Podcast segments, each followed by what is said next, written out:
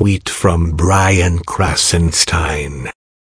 Donald Trump won the white evangelical Christian vote by a margin of 64 points, 80%-16%.